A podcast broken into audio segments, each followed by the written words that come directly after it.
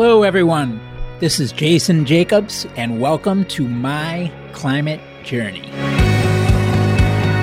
This show follows my journey to interview a wide range of guests to better understand and make sense of the formidable problem of climate change and try to figure out how people like you and I can help.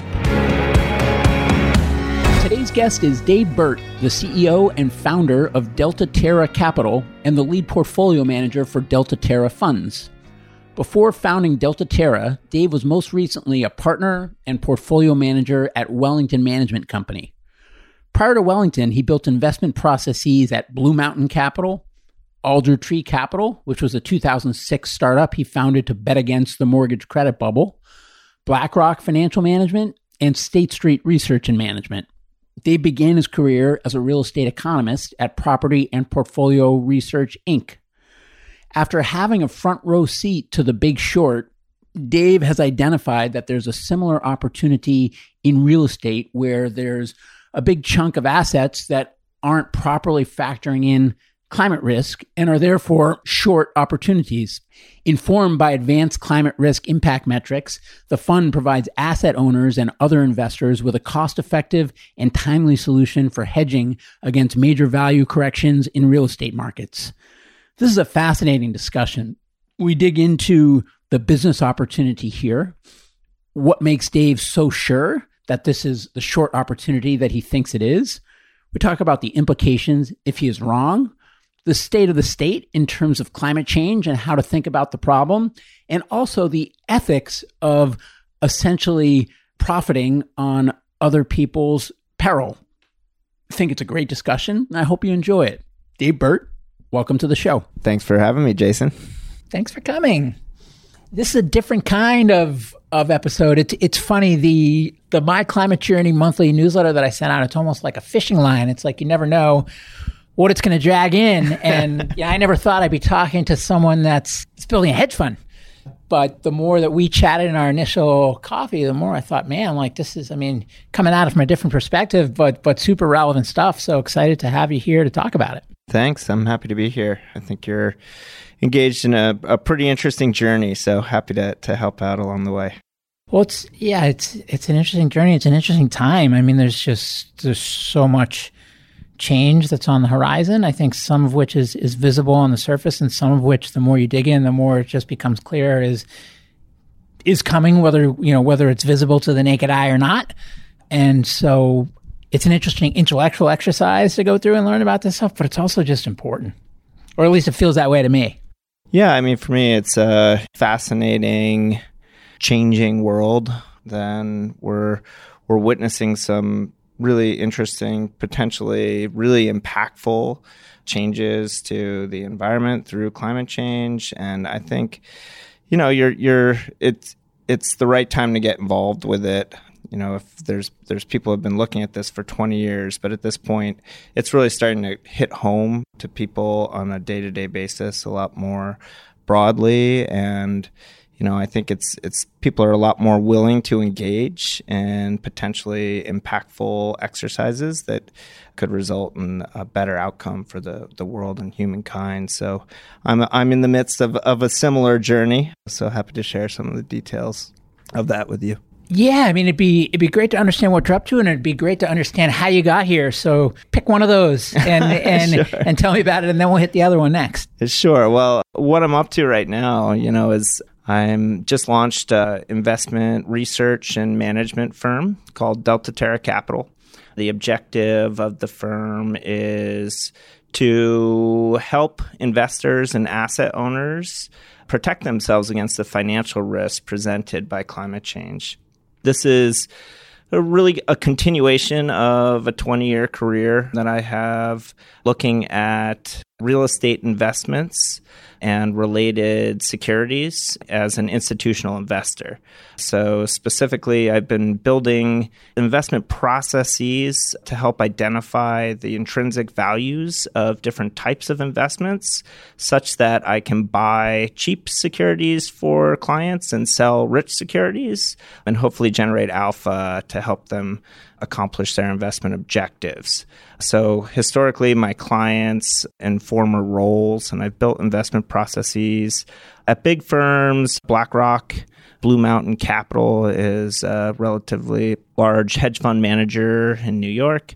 And the last nine years, I've been at Wellington Management right here in Boston, essentially deploying these opportunity identification and risk management processes again on, on behalf of large capital institutions like insurance companies pension funds mutual funds and of course hedge funds. And if you go into google and, and you google david burt big short what comes up and, and why does that come up Sure. Well, it will probably come up that there's a few mentions of my name in the Michael Lewis book, The Big Short.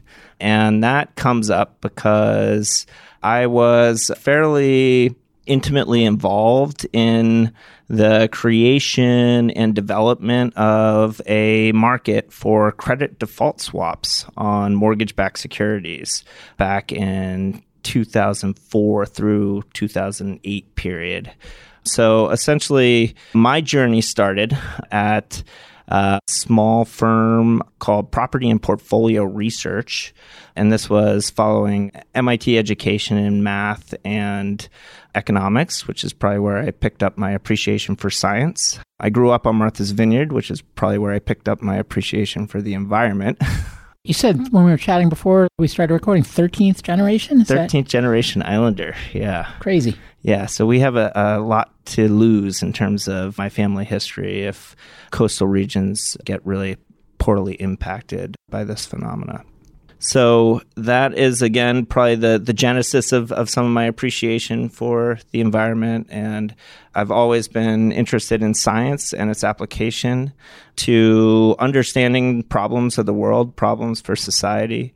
I think my focus on financial services is really a result of that, is wanting to blend my interest in science and mathematical acumen with real world problems in culture and society. So economics is really to me the the expression of that you know what are how is capital moving about to make lives better or worse for people?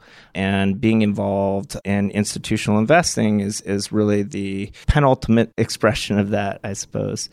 So how i got to the the big short days I started out doing research and advisory work in real estate markets, a firm called Property and Portfolio Research.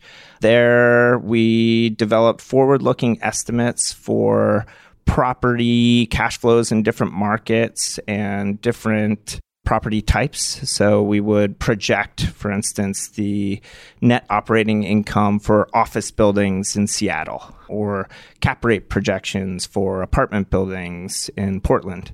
That was sort of the widget of the firm. I took those and applied them to the different types of capital markets that were available for investment. And so the most complex of these, and probably the most mathematical, is an area of the financial markets called structured finance, which is essentially the process by which a group of small assets are packaged together and then the cash flows or the re- results from those investments or those asset opportunities are pooled together and then redistributed based on a set of rules that help the investment to become more attractive to a broader variety of investors. So that's a complicated way of describing the market, but it's known as the mortgage-backed securities market is is the biggest of the securitized markets and structured finance usually pertains to things where people aren't sure about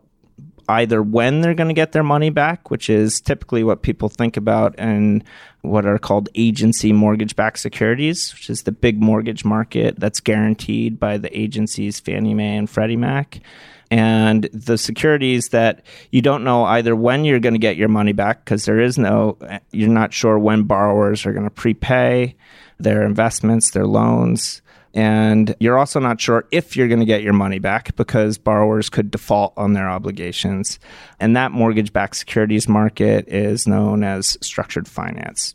So that's where I really found my way in career. Again, with my interest in mathematics and engineering, this was a really interesting place to sort of flex my expertise into understanding something that was really relevant in markets.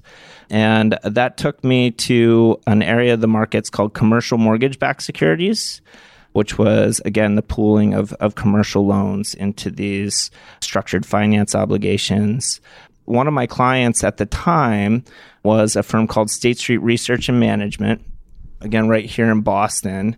And they hired me to build out a similar process that I had developed for helping them to look at their commercial mortgage backed securities risk in a new growing part of the market called subprime mortgages. So that's where that whole journey began. It was somewhat of a separate journey. There's a lot of parallels to what I'm up to now because ultimately my investigations into those markets revealed that there was a huge amount of mispricing related to essentially a big misincentives issue in the markets, which were people were getting paid essentially based on how much product got originated versus how well the origination ended up performing in the future. And so that ended up allowing for a lot of things to get created that probably shouldn't have. And so that was probably the biggest the first big market wide mispricing that I identified through my modeling work. And I, I, did go off on my own following a brief stint at BlackRock, who had purchased State Street Research and Management, to try and build an investment advisor that could help protect financial institutions and investors and asset owners against a collapse in the mortgage credit bubble in 2006. And I, I think what's coming in this story, and correct me if I'm wrong, is that is that after going through that experience and building those models to identify these mispriced assets, you've you, you just mentioned briefly or alluded to that that you're noticing similar as it relates to real estate and climate risk, correct? Yeah, exactly. So this is a kind of continuation of this this process of trying to identify what impacts the value of these investments. And in the last three or four years, I've been incorporating projections for inclement weather events that are coming out of the scientific community. And we've got a much more robust toolkit for understanding the implications of greenhouse gases on the probabilities of severe weather events, including sea level rise, driven flooding, storms having you know, moving slower, having higher wind forces, lar- larger precipitation amounts, as well as wildfires. All of these types of inclement events should weigh in to the valuation of a property. And when you're thinking about a property, you tend to think of, well, how much revenue can it generate? Or I guess in the in the case of a single family home, you're thinking of how much utility via shelter am I going to get out of this this property? And on the other side of that, there's the costs associated with maintaining that property.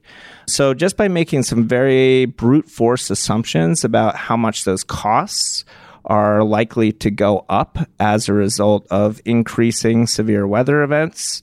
You find that a large swath of real estate investments are mispriced. So again, that's that's the parallel to the the sort of big short story that I experienced 2005 through 2008. And I definitely want to come around and talk about that. Before we do, one thing I've always wanted to know is so before you started heading in this climate direction, just you look at your career to date, and you, you talked earlier about buying low, selling high, and generating alpha, right? And, yep. and that's essentially, I mean, there's a lot of complicated things that go into that, but that's kind of the, the primary duties and, and measurement of success, right? Absolutely. How does purpose fit, fit into that? What motivates someone to do that for a living? Yeah, I mean, again, for me, it, it was how do I say use my skills to the greatest degree of impact possible? And of course, there is some some idea that if you find the best way to exercise your skills, then you'll also be rewarded with things like a strong career trajectory and compensation. So that's part of it, but it's also just day to day. You know, it's what I enjoy doing. These ultimately become big puzzles, and I'm a, a puzzle solver. mm-hmm. So, so I get that you want to be the master of your craft, and I get that it can be very lucrative if you're successful. Where does it fit in in terms of the overall world? Does it and I don't even want to talk before we even get to the climate stuff. Does does that whole mindset of buying low and selling high and generating alpha? I mean, and that whole system does that make the world better? It should theoretically. Okay, so the the the theory is that efficient markets are going to create an economy that serves its constituents better than inefficient markets. So, a, an easy way to describe this is, is by describing that sector that I've focused most of my career on, securitization, in a little more detail, how it should impact society, which is that if you take a thousand mortgage loans, that may or may not default. And you try and get investments for those investment for those activities. So basically if borrowers want to borrow money, where are they going to get the money? It's going to be from institutions that need some sort of return on their investment. That return can be the return requirement can be very different depending on the institution. So you might have, say, a pension fund that has a very high degree of confidence in the total amount of money that's going to be represented in their liability to their stakeholders. So they can't take any risk of default, essentially because they know they're going to need that money to meet their obligations to various stakeholders.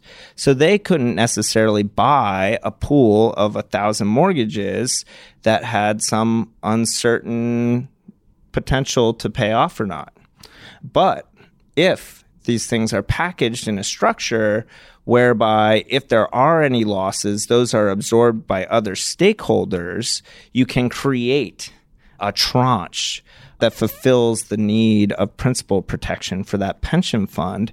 And now there's a more efficient flow of capital into that mortgage pool. So now there's the whole amount of pension capital that's out there might be able to participate in this market by buying the AAA tranche of a securitization. So the theory there goes you have more capital coming into a market like that ultimately borrowing costs will become more efficient and essentially lower for the borrowing base out there. So, because the markets are moving towards more efficiency, it means that the cost of capital goes down, which ends up being a benefit to the greater good? Absolutely. That is the theory. So now talk about the I mean you mentioned that in recent years your models have been moving in this direction of incorporating climate risk. How did that come about? What led you down that path to begin with? Again, I'm always looking for, well, what's going to impact the cash flows of my investments? And I follow all I get a monthly tech review from MIT. I follow some of the publications that deal in environmental sciences and, and, and science more broadly. I'm always try to keep up to up to date with how our understanding of the world is changing from a scientific perspective.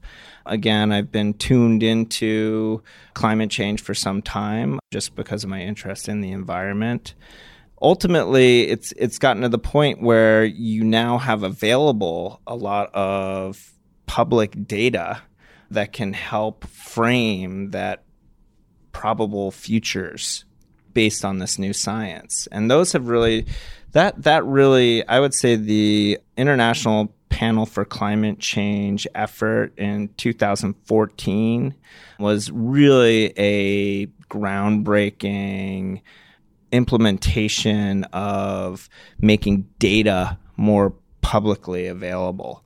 So essentially, what they did is there there have been new simulation processes for describing these probability of increasing severe weather events in specific regions for some time, but this was the first real project where the IPCC essentially went to all the scientific groups, the modeling groups out there who were running these simulations that could make those predictions. And they actually took the 20 leading groups across the world and had them provide their projections for specific geographic regions along a specific set of dimensions, all in the same format. And so now you have this massive cache of data available to build into these investment models. So when that became available, I started trying to plug in again more of a sledgehammer. So what delta terra has been doing is is refining this sledgehammer more to the type of scalpel scalpel type analysis that you might want to use in an investment analysis. But that was really the breakthrough moment of okay this data is available. Why shouldn't i try to incorporate this very potentially very impactful cash flow theme into my investment analysis just as you know I had been working on how likely are mall incomes to be inc- impacted by the change in foot traffic as a result of online retailing. That might be the kind of theme I might work on.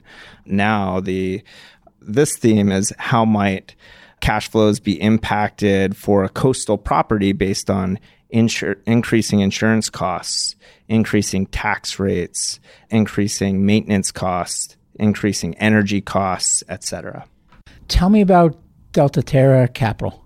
Sure. So again, it's a investing in, uh, in an investment research and management firm ultimately i'd say our you know our goal is to help asset owners and investors protect themselves against climate change the financial risks related to climate change focused on real estate right now. It's what i know. It's it's the models i've been building. I also have a pretty strong belief that until pricing around this theme becomes more rational in real estate markets, the will won't exist to put money towards what's known as transition risk or the move to a zero carbon world. That's where a lot of different investors in this space are focused. And I think that that tends to be because people would rather invest in things where they can see the upside. It's just like a natural bias for investors to want to invest in growth and not to invest in negative stories or to entertain negative stories and there's a lot of reasons for that.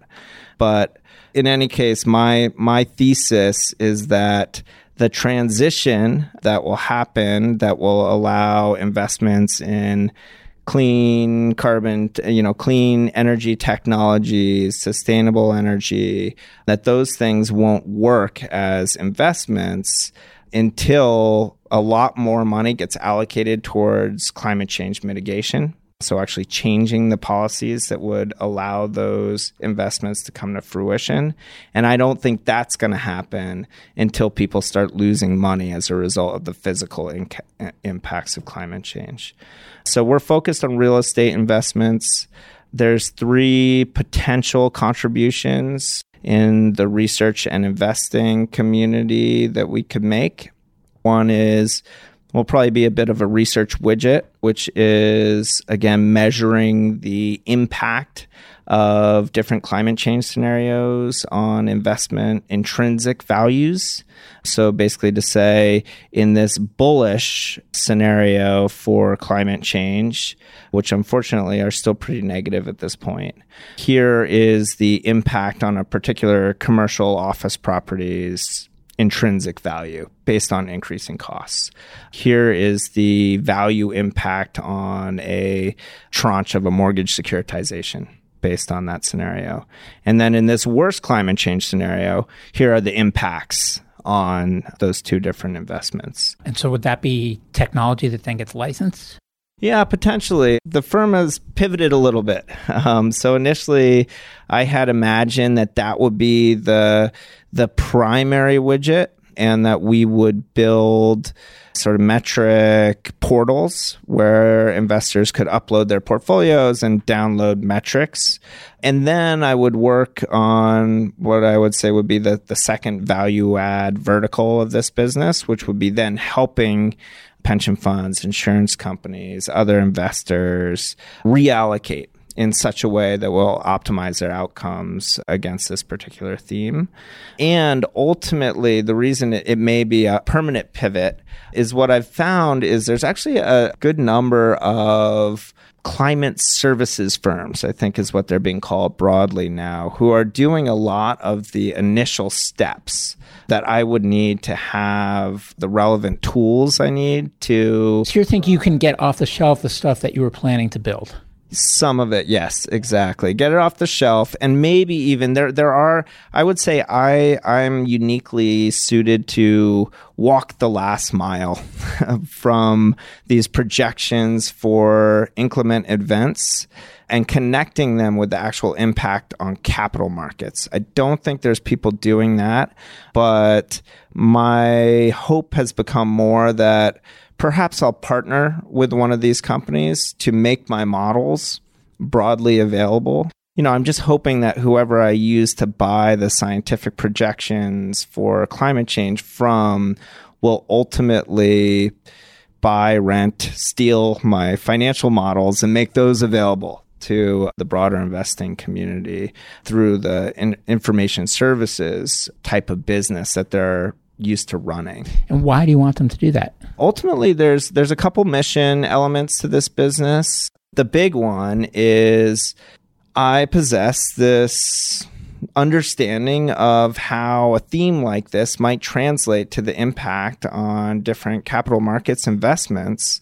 I want to make that as broadly available as possible because the sooner that these markets reprice, the sooner capital will start flowing more like it should to opportunities that could help provide a better outcome for the world. So, again, people aren't going to put as much money into clean energy as they would until they fully understand the impact of not doing it potentially on the risks of their their other investments. I'm going to try to parrot back what I think I heard just to test and make sure that that I understand it. So, so you said there's essentially three buckets. There's the enabling people to better understand their risk and exposure levels. Then it's helping them to start to go about making change. And the third is actually not just showing them what they need to do, but giving them products that fulfill that. That's absolutely correct. Yeah. And the first piece, there's more off the shelf available than you thought. And so you're less focused on productizing that so are you more focused now on steps two and three? Yeah, and, and mostly just step three. And this is partly driven by a change in the fundamental data that I'm observing in real estate markets. So some of the first pieces of analysis that I've attempted to do is to say, are values, real estate values, being impacted in regions that are more exposed to this theme than others? And the initial answer I'm finding to that is yes. And it may be happening right now and fairly quickly. So the residential housing data and commercial data are, are both showing signs of pretty dramatic slowing, specifically in appreciation. So, appreciation levels for residential real estate are much lower than they should be given the current state of supply and demand. And that effect we're seeing is much more pronounced in the most, in the riskiest markets that are exposed to, to climate change than in non risky markets. What are some examples of those risky markets? Well, a lot of it is southeast coast. So the metropolitan statistical area that screens the worst is a city area called Gulfport, Mississippi, which is right down on the Gulf, and it lost mm, you know, almost a, a, full year of GDP just as a result of Katrina was almost completely wiped out and has been getting hit time after time since then by almost every coastal storm. So that's something that's really impacted. And you're starting to see a lot of concern anecdotally in the local real estate rags and from a macro perspective, based on some of the appreciation data for the area that indicate that it is starting to suffer as a result. So that's one. I mean, the, the other, the, the main areas that have been impacting Gulf Coast, Southeast Coast, those are both tropical storms and storm surge. Over the long term, sea level rise. Also, California, given the, the two years of extreme wildfire damage, that's starting to pop as some of those regions are having a lot of trouble getting insurance and that's starting to impact real estate values in those areas. Uh-huh. And what's the thought? Are, how many different types of products will you have, and then how how concentrated will those products be, and and in what way? Well, I have done again this this analysis and we don't have the time to go through really how it all works, but essentially the idea is to find the cheapest and the richest assets that are out there when this theme is considered. And unfortunately, there are no real cheap assets to be found against this theme because it's it's almost a outright negative theme. So there might be some economies that benefit from migration by being safe but generally I'm focused on the regions that are being impacted in a negative way based on costs. So I've applied my models to look at the various parts of the capital markets in real estate. And this is really looking at all the available investments that one might make across four quadrants. So public, private, debt, and equity, in single family and commercial, and securitized. And ultimately, what I've found is the richest security type out there by far is a niche area of the mortgage credit markets called credit risk transfer. And it's the means by which the federal housing agencies, Fannie Mae and Freddie Mac, are protecting themselves against losses in the real estate market is by issuing bonds that are particularly sensitive to this theme.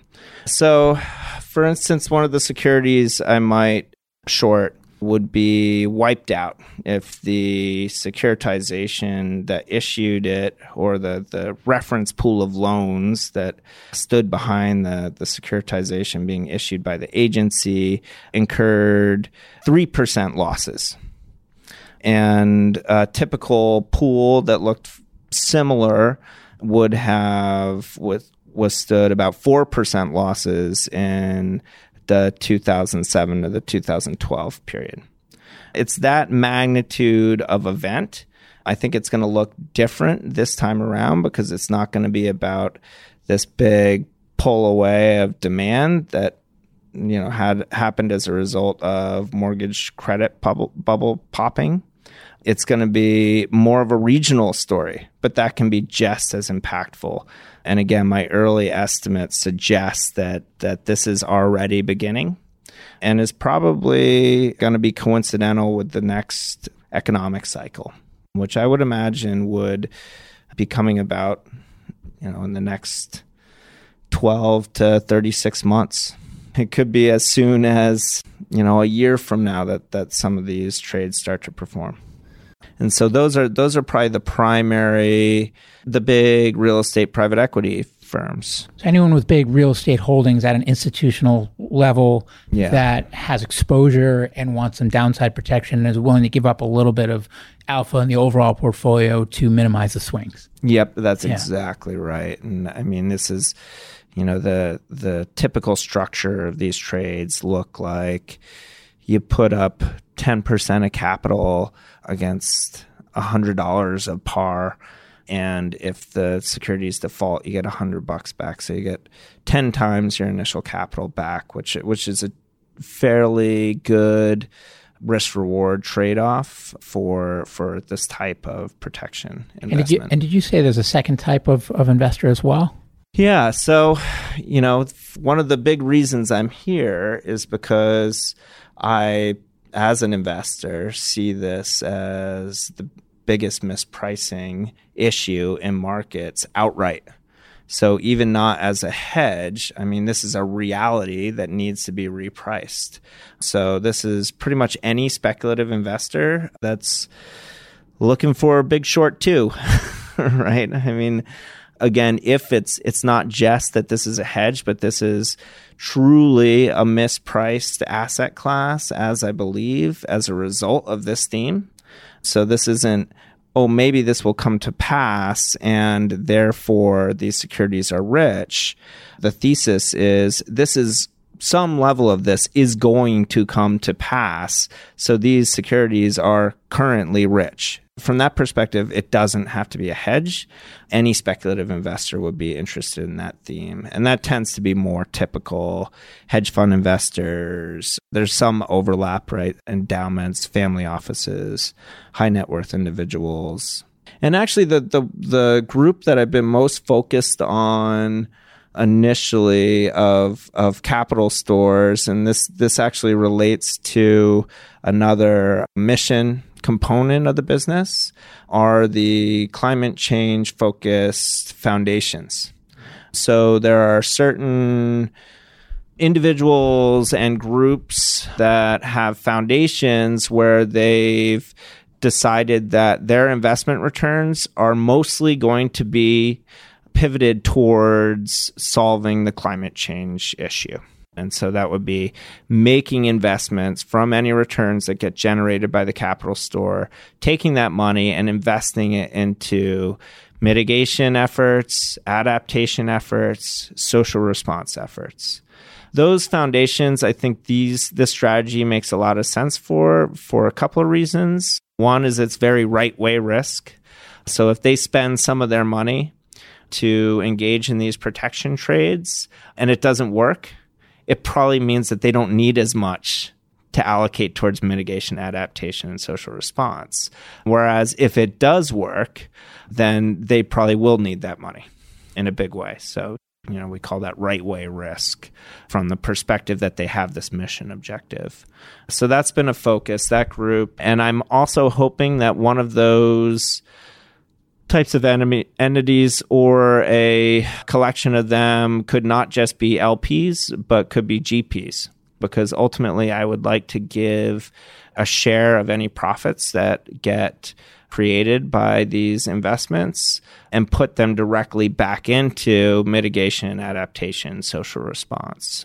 Again, the things that are going to be desperately needed and could actually help to affect the, the long term outcome and so that's that's sort of the second mission element. It's it's a little Robin Hood. It it gets a little it's a little counter to the objectives of the fund because we're trying to solve the issue that will create the returns. But ultimately, it's an issue of timing because the things we're betting against are already baked in from my perspective.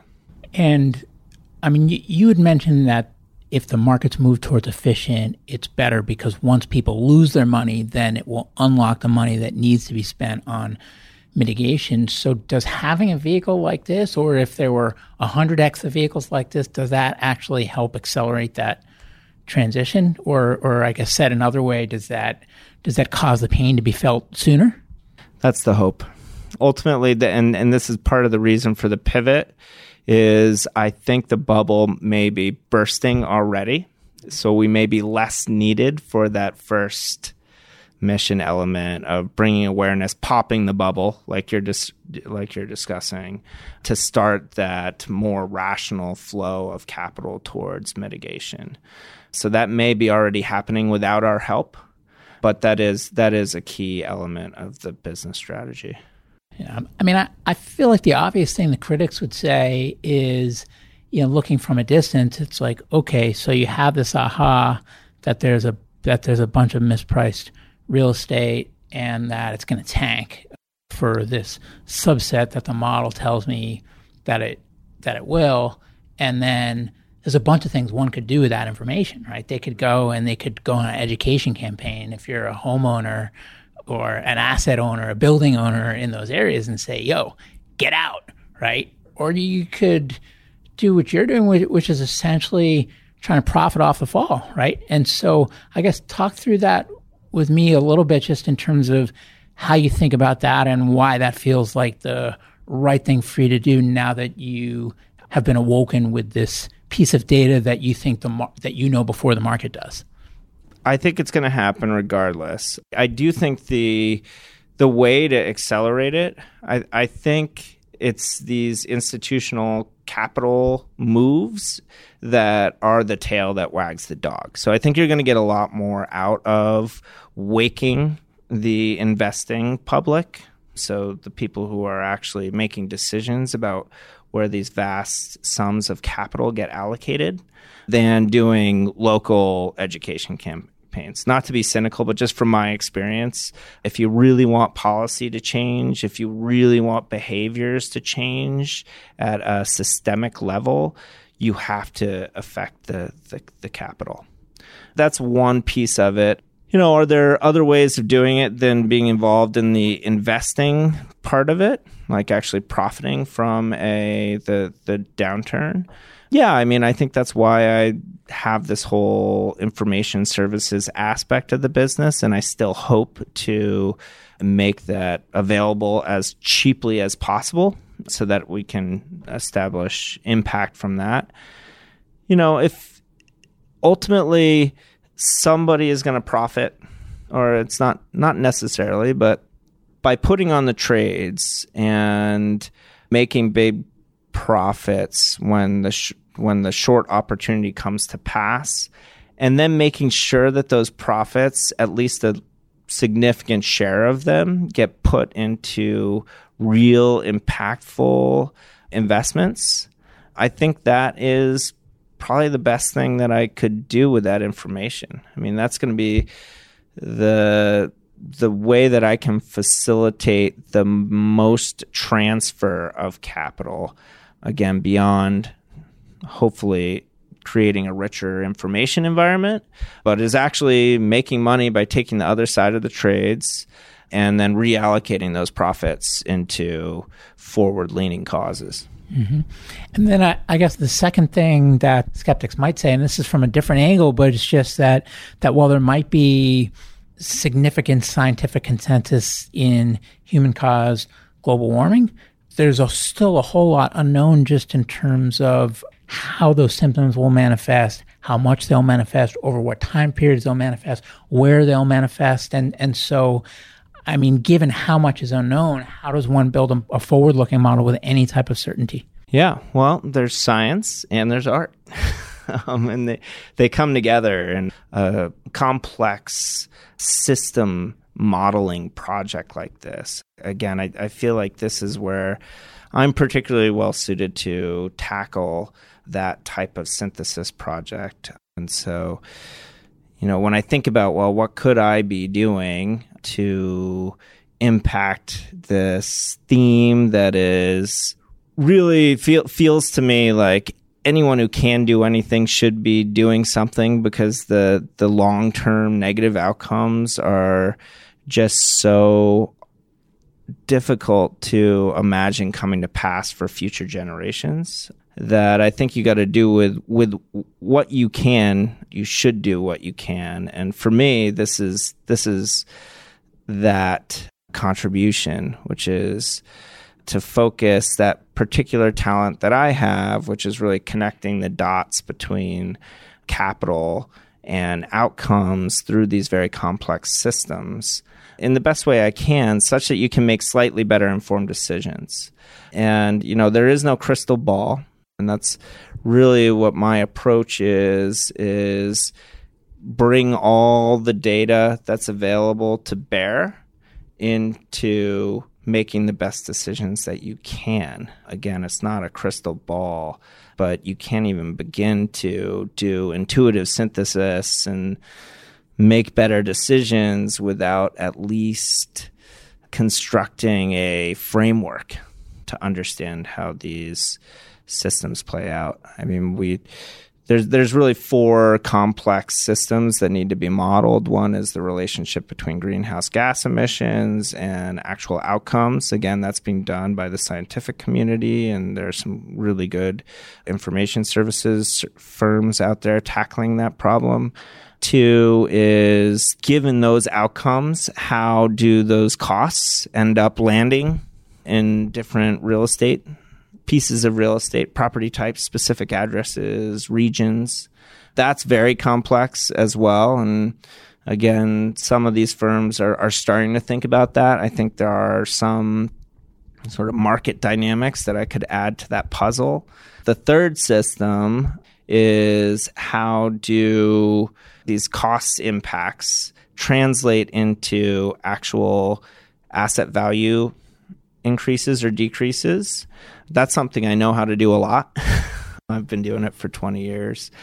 And again, none of these are exact sciences, but trying to bring rigorous science to a problem that involves making assumptions is still a worthwhile endeavor, in my opinion. And the fourth model is given this knowledge or this awareness, at least, of how asset values are going to be impacted, what should that do? What is that likely to do to various aspects of the capital markets? So, again, mortgage backed securities, private equity investments in commercial properties, REITs, etc.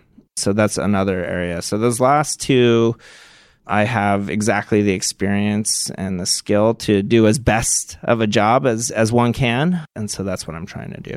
And how much do you think about just the the broader climate fight? And I, I mean, I know you mentioned that that the it's almost counter to the incentives of the fund to to want to see climate change solved expediently or at least under control as as best as we can. But I mean, to the extent that you've thought about it, what are the big levers, you know, beyond the ones that we've talked about to help bring that about and to just kind of get a handle on it as a species? I mean, ultimately, there really has to be some policy overhauls. And so government has to be involved. So there's a huge amount that can be done in, in terms of just people working towards a better government attention to these problems. And so that's a lot of politics and advocacy stuff that I don't know anything about.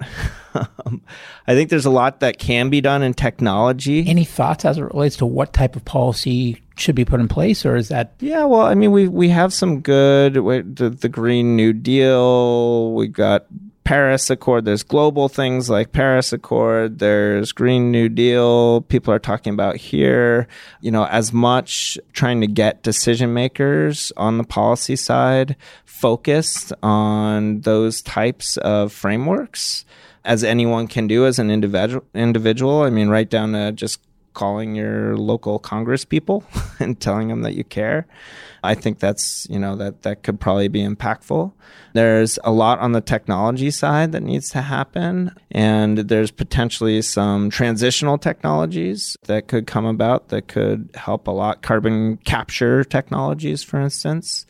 I mean, the, the thing is, is this theme is going to be impactful to everyone and it's going to impact every say professional track that someone could be on you know, it's going to affect demand, costs in in pretty much every every job function that that one could think about. So I think, I mean, the way that I've approached this is, well, what do I do best, and what can I do at the margin, given my experience and expertise and skill set.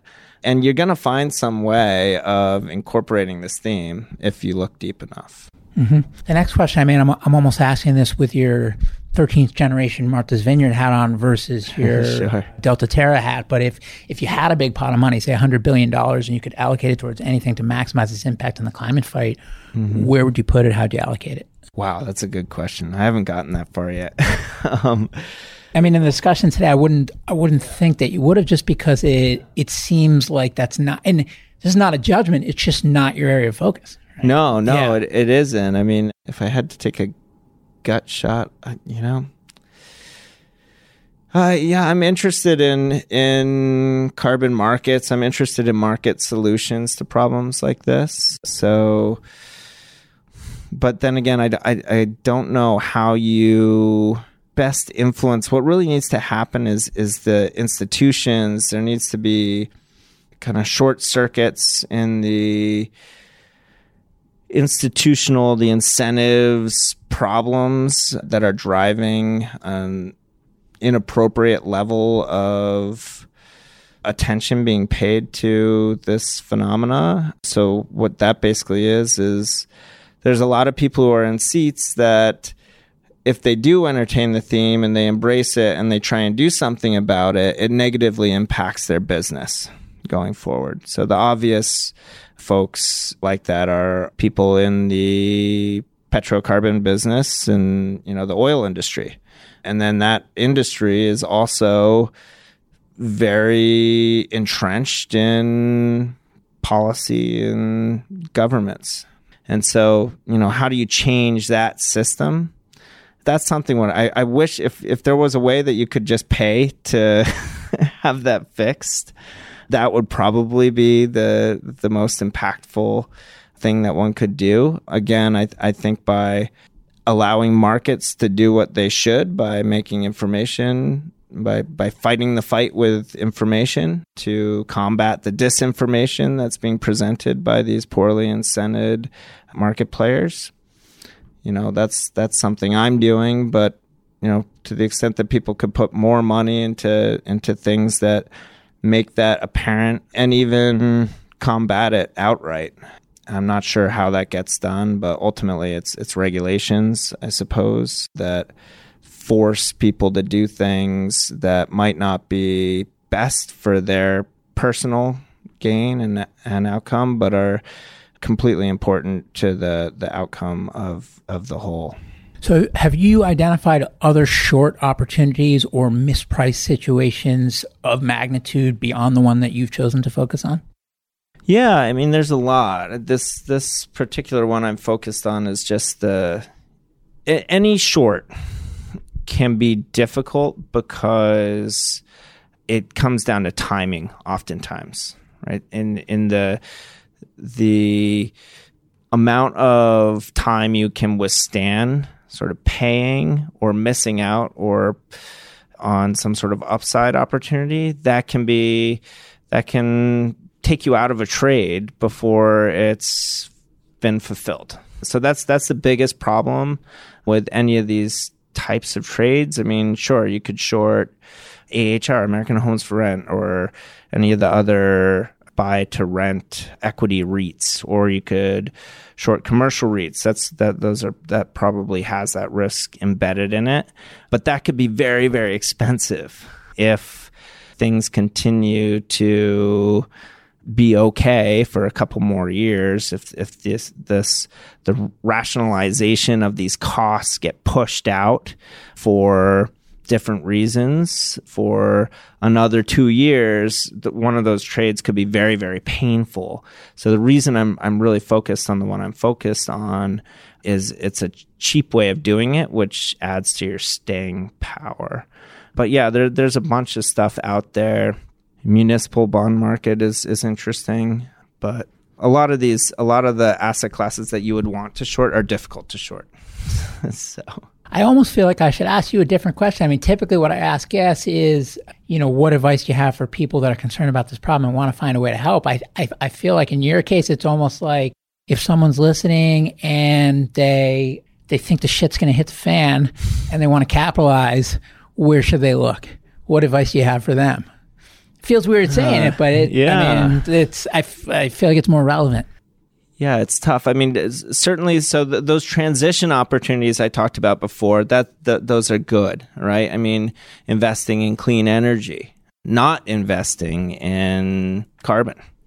I, I think those that that's the easiest one, and and that's really I would call that the transition trade, which would be long wind, short oil. That is going to come to pass at some point. Again, is it the most efficient expression? I don't know, but is it available to everyone? Yeah. I mean, there's a bunch of clean energy ETFs you can you can get a hold of, and I think those are probably, and, and maybe carbon credits. That's the other market that may take off that hasn't yet, but that it's another transition trade. I think other than that, it's probably don't invest in coastal real estate or, you know, real estate that's likely to be impacted by increasing insurance costs and tax rates. Now, anything I didn't ask you or any parting words for listeners? No, I, th- I think we've gotten through a lot of it. I really appreciate the time, and I would I would encourage listeners to think about what they do best and see if there's a way that they can bring more focus to to this theme. Awesome. Well, Dave Burt, thanks so much for coming on the show, and best of luck to you. All right, thanks, Jason. Hey everyone, Jason here. Thanks again for joining me on my climate journey. If you'd like to learn more about the journey, you can visit us at myclimatejourney.co. Note that is .co, not .com. Someday we'll get the .com, but right now .co. You can also find me on Twitter at jjacobs22, where I would encourage you to share your feedback on the episode or suggestions for future guests you'd like to hear. And before I let you go, if you enjoyed the show, please share an episode with a friend or consider leaving a review on iTunes. The lawyers made me say that. Thank you.